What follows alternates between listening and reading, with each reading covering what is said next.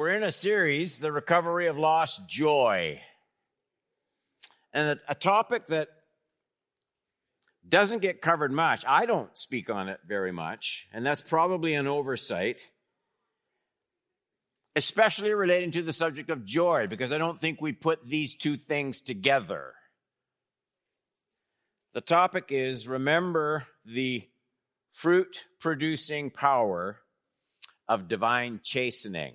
Remember the fruit producing power of divine chastening. And I'm looking at Hebrews chapter 12, verses 5 through 11, which is the classic passage, though I'm hoping to show you that it's dealt with in a lot of places in the Bible. It's not a side subject, it's not a light subject. It's covered quite extensively in the scriptures, and it's amazing that it doesn't get covered extensively in our church's teaching.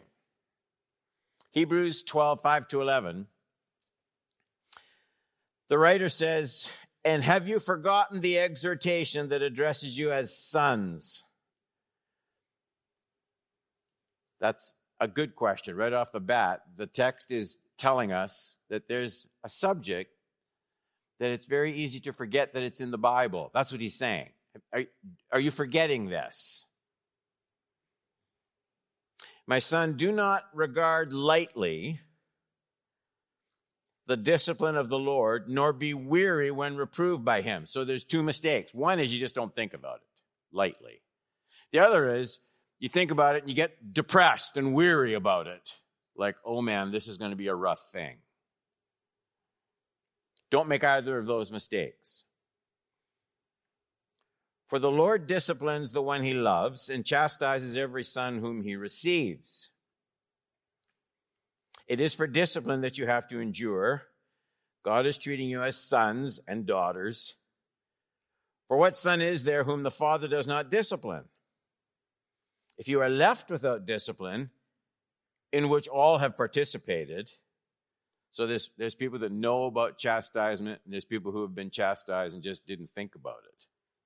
It's interesting. If you are left without discipline in which you have participated, then you are illegitimate children and not sons.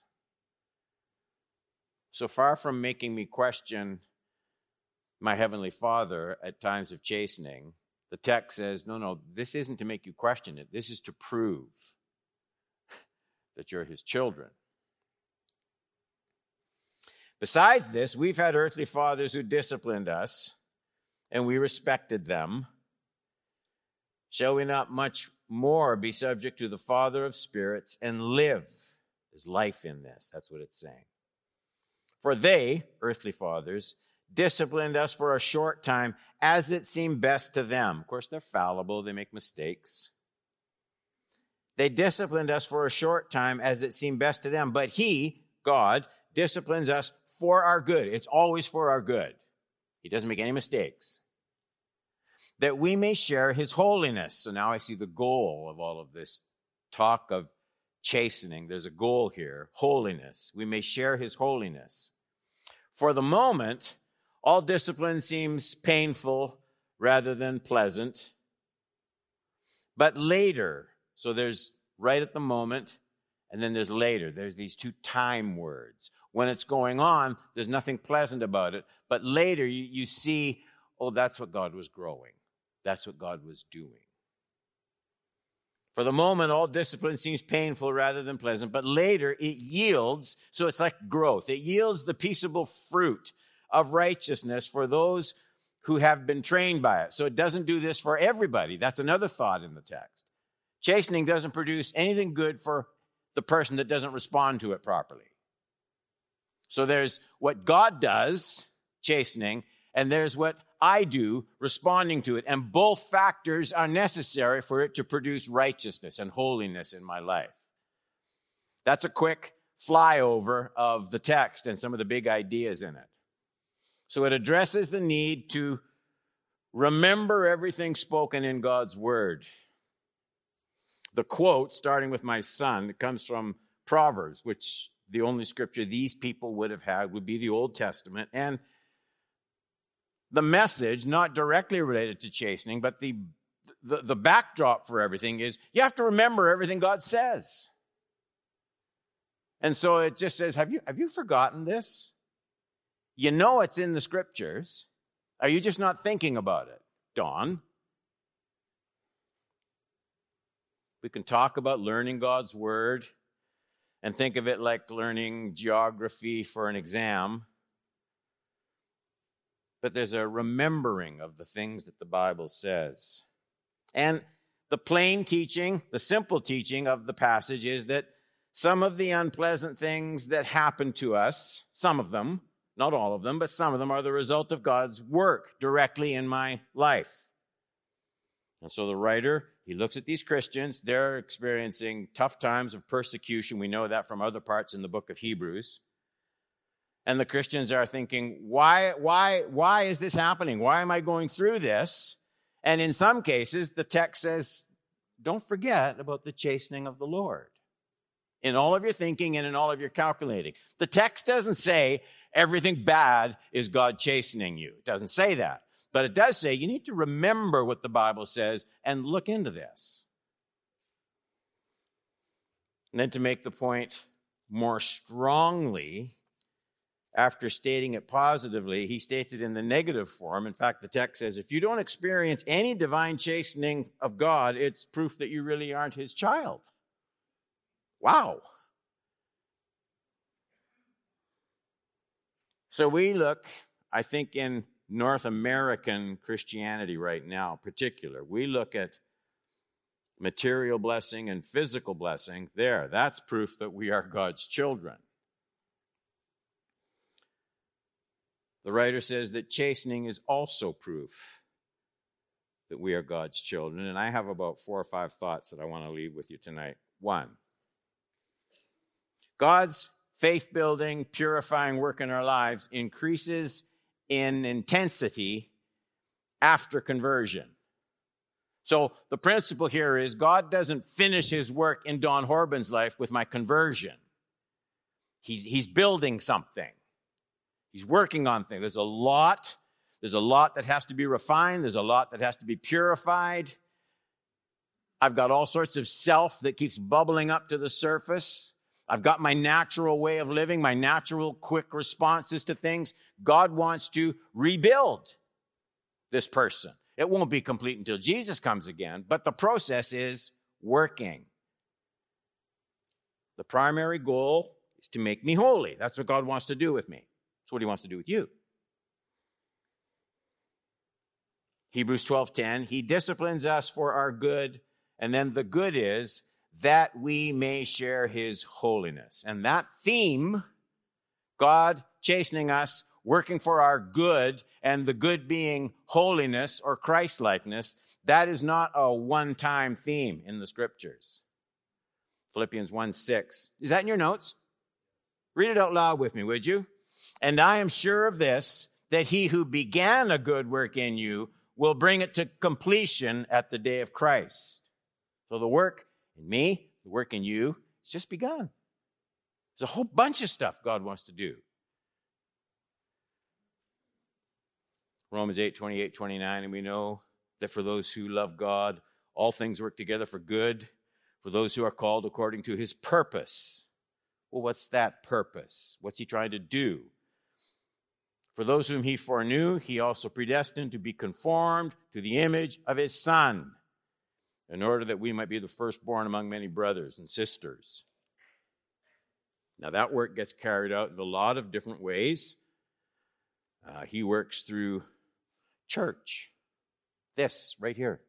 God works through this. He works through prayer.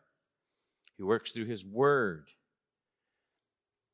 He works through listening to the voice of the Spirit and the inner prompting of conscience. But he uses other means to continue his work in my life. And I can turn a deaf, sometimes I can turn a deaf ear to his instruction. When he speaks, that still small voice, and it's very easy just to say, I think that's just me. Especially if it's something I really don't want to do. I can get stubborn. And because God has a strong and an infinite love for me, He won't give up on me.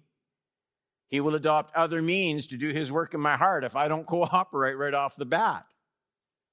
Revelation 3:19, here's the same thing again. Those whom I love, I reprove and discipline, so be zealous and repent.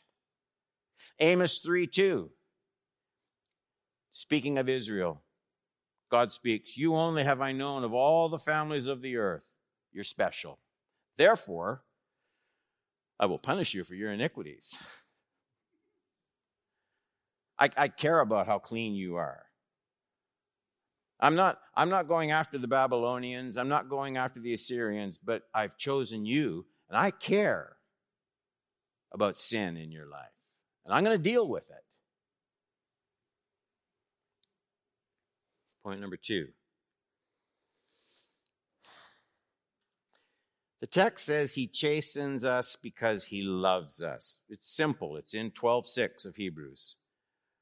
For the Lord disciplines the one he loves, chastens every son whom he receives. Now, we don't, as a rule, just the culture broadly, we don't measure love by discipline anymore. I don't think. We measure love by giftings of personal pleasure, apparent blessing, but it's really just a sign of our immaturity. The, church in North America has, at least to a large part, kind of taken its cue from the world around it.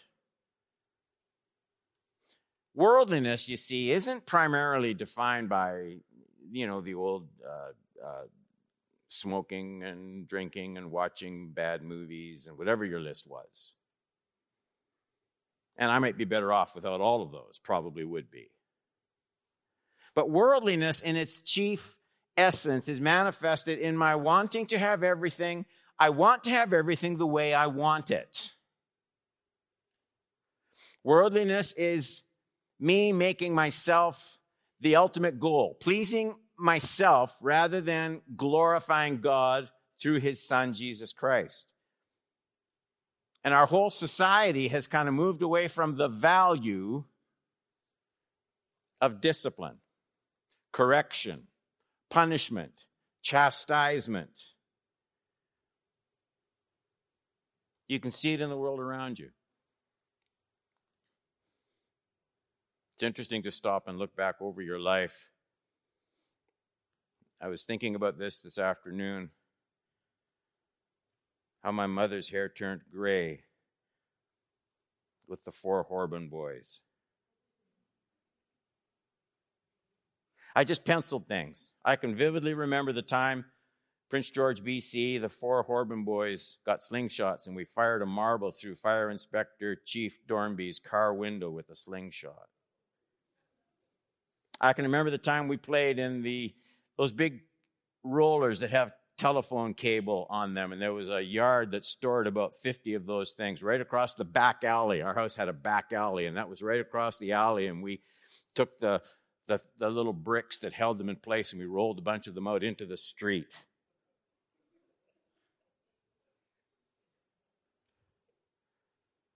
I can remember when we took little putty knives and went into the sanctuary because the parsonage was joined to the church when we were supposed to be napping and we carved things on the back of the pew and dad caught us in there.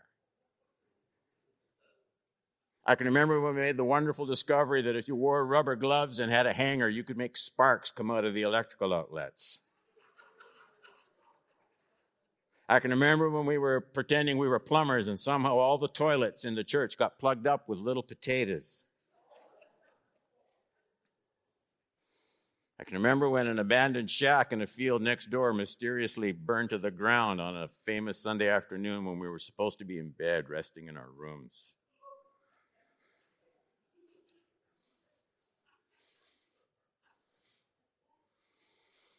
Those are different days, to be sure. My point is, my dad never once came up with the concept of offering us a timeout. He never once questioned if we had a negative self image or bad self esteem.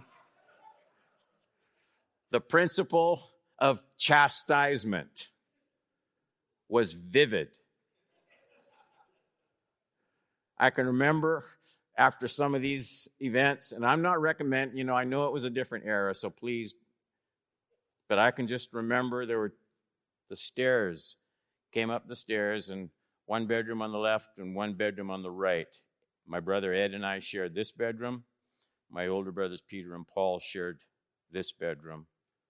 And I can remember after we had done some of those things, I can remember dad coming up the stairs. And it was just, it was the great white throne judgment. And he would go into my brother's rooms across the hall, and we would hear weeping and wailing and gnashing of teeth, and we knew he was coming into this room next. I can remember stuffing comic books down the back of my pajamas, and when dad found that, it just made things so much worse. The sounds that would emerge as he purged us of our wickedness. Again, I'm not here to argue about types of family discipline. That's not my point. But there is in all those silly stories, most of all, I can remember hating chastisement. And it wasn't that he didn't love us, he didn't go after the neighbor's kids. We were his children, and things couldn't go that way in our lives. And Here's the serious part I have no idea. I have no idea how many things I avoided later on in life because of the great white throne judgment when my father would discipline us. Remember, old Slavic discipline came over as an immigrant. Not a lot of psychology in those days. He just hit for distance.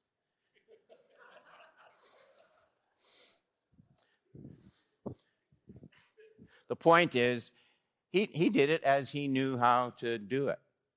You know what I mean? Where was Children's Aid when you really needed them? You know what I mean?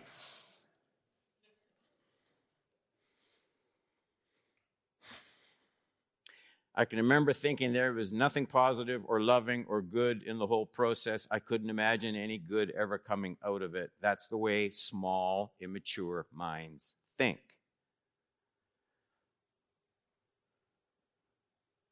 The reason the subject of divine chastisement, it does need to be resurrected a little bit, even in our church, is that the whole idea no longer exists. We conflate love with tolerance. And slowly that mindset has grown like a smog over a whole bunch of the church. God is loving. It's all we sing about. How loving, how gracious, how patient, how nice, how good he is. He just wants to hug us and we hug him back. And there's chastisement sometimes. Everybody get what I'm saying? He does love us, but it's not an indifferent kind of, it's not a sappy love. It's a holy love.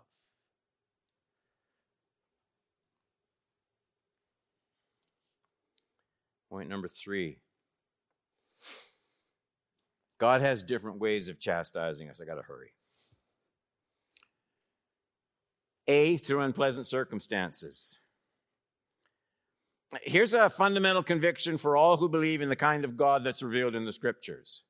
The purpose of all circumstances, pleasant and unpleasant, the purpose of all the circumstances that come into my life, the purpose is to further my sanctification. That's why anything happens to us. God is so wise, so powerful, so insistent in his loving purposes that there is abs- listen to me, there is absolutely nothing that is ever going to happen to you for the rest of your life that he can't use for your spiritual good if you will respond in faith and trust and commitment to him. Not one thing. Nothing separates us. Nothing separates us from the love of God in Christ Jesus. You either believe that or you don't believe it. So, all of the circumstances, he chastises through unpleasant circumstances. Bad things happen. They surely will. God takes all of those things together. I'm thinking Romans 8, 28, 29. We know that for those who love God, all things work together for good. That is, all things meaning all things, absolutely everything. It works together for good according to his purpose. For those whom he foreknew, he also predestined to be conformed to the image of his Son, The text, Romans 8, 28, 29, does not say that everything that happens to Don Horban is good. That's not what it says. What it says is there's a God who can take all the things together and work them for good. That's different. We had a birthday celebrated at our house just this past week. And Renee made just the best cake that anyone has ever made on the face of the earth in the history of cakes. And I had too much of it. You can tell. And the amazing thing is, how many of the ingredients that are in that cake, if you take them all by themselves, aren't good at all? If you just sat down and took a couple tablespoons of flour and just shove it in your mouth. How about some raw eggs? You know? But but if there's someone who knows how to work all those things together for something good. I think that's a perfect picture of what God does in our lives, even with chastening and unpleasant circumstances. We have a God who is all wise, all loving, and can work them together for good. I got to move on. B. Sometimes we're led through physical suffering. Sometimes. I don't suppose anybody likes to talk about it very much, but it is dealt with in the scriptures. I was looking at Psalm 119, 67, 71. Before I was afflicted, I went astray. Now I keep your word. It, it is good for me that I was afflicted, that I might learn your statutes. Here's one that we read frequently during communion services 1 Corinthians 11, 27 to 32. Whoever therefore eats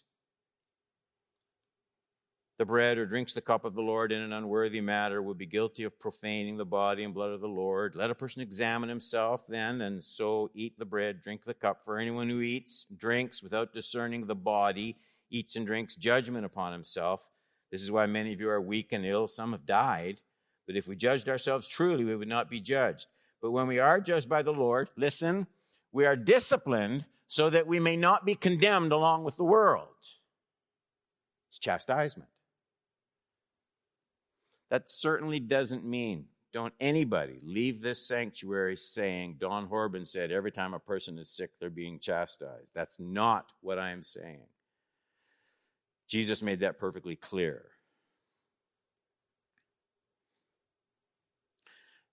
But there are times when God wakes up a slumbering heart through those kinds of trials when that comes upon you, at least pray and seek his plan. And at the same time, don't put yourself under unnecessary condemnation. If God is chastising me for something, he will let me know that. He will let me know that. C. Sometimes he withdraws his manifest presence from our lives. You can see it in the scriptures. I was looking at Hosea 5, 6, and then 15, just to shorten it. With their flocks and herds, they shall go to seek the Lord, but they will not find him. He has withdrawn from them. 15, I will return again to my place until they acknowledge their guilt and seek my face, and in their distress earnestly seek me. I think all of us have found things like that in our own experience where God, the, the, the, phrase is in the scripture, He hides His face and He does it so that I will feel His displeasure more keenly. I will miss His presence in my life and maybe trace it to why is this happening? What's, what's going on? Where am I missing something? You feel his displeasure with his absence. You become aware of spiritual drifting that you might not sense otherwise. God loves us too much to allow us continue too long in a spiritual coma. He, he works sometimes in my life by creating a spiritual loneliness. Why have you hid your face?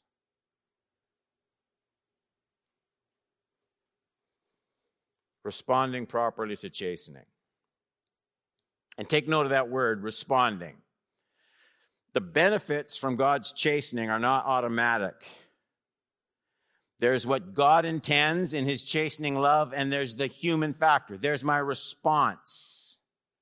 God's goal, we know, because we've been told in his word. Hebrews 12:10, he disciplines us for our good that we may share his holiness.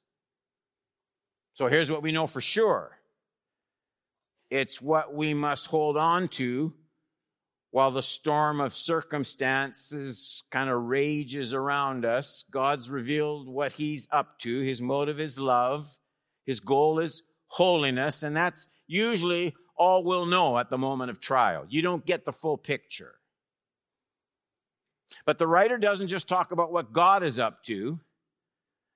There's a type of response that is called for on my part. And here's what I want to close with.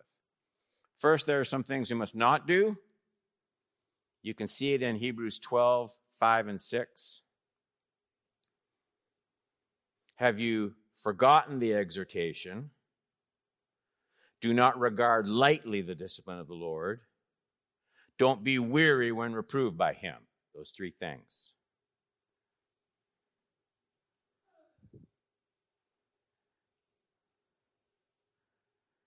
The writer points to a passage from the only Bibles these Christian people would have. Proverbs 3 11 and 12 reads, My son, do not despise the Lord's discipline or be weary of his reproof, for the Lord reproves him whom he loves, as a father the son in whom he delights. So whether they had totally forgotten it, or, or maybe like us, could be just in danger of never thinking about it, he tells them, that God has a word for them that they're not to forget, they're to remember it. So here's the life lesson everything hinges on taking God's word to heart regularly. For God's chastening grace to be fruit producing in Don Horban's life, I have to look at it in God's way rather than mine. If I don't, nothing good's going to happen. I must see God's goal for my whole life, my sanctification, to make me holy. Why? God, here's my belief God sends, not just allows, sends. I think God sends recessions so Christians learn to not rely on their wealth. I think He does. I think God has all sorts of things that happen in this world. Whether you agree with that statement or not isn't the important point. The important point is God has all sorts of circumstances that He works. He's a sovereign over all of creation. And He works all sorts of things to help me to remember that my life has to be anchored in Him. There's nothing else reliable here. But I have to bring that perspective to His chastening work if it's going to be effective. So, not to ignore, to remember the word.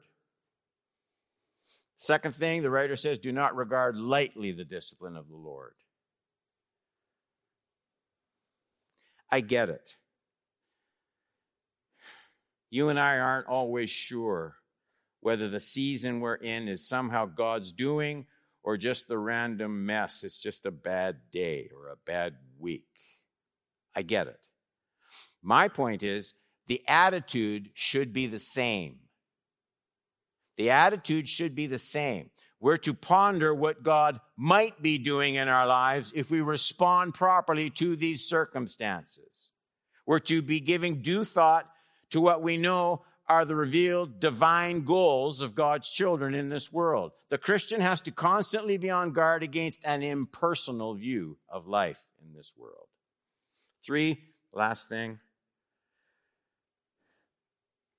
We're not to be weary when reproved by him. That's in verse 5. And notice how he expands on this so powerfully in the following verses.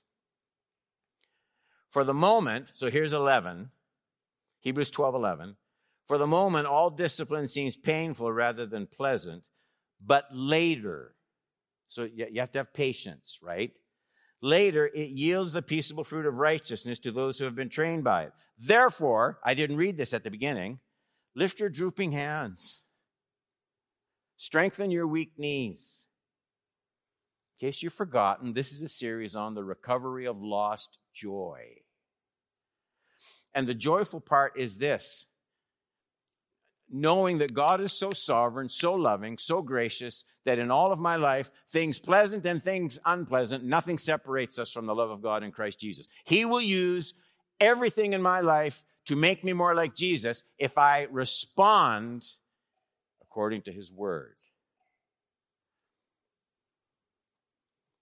So I like the way he says, so lift those drooping hands.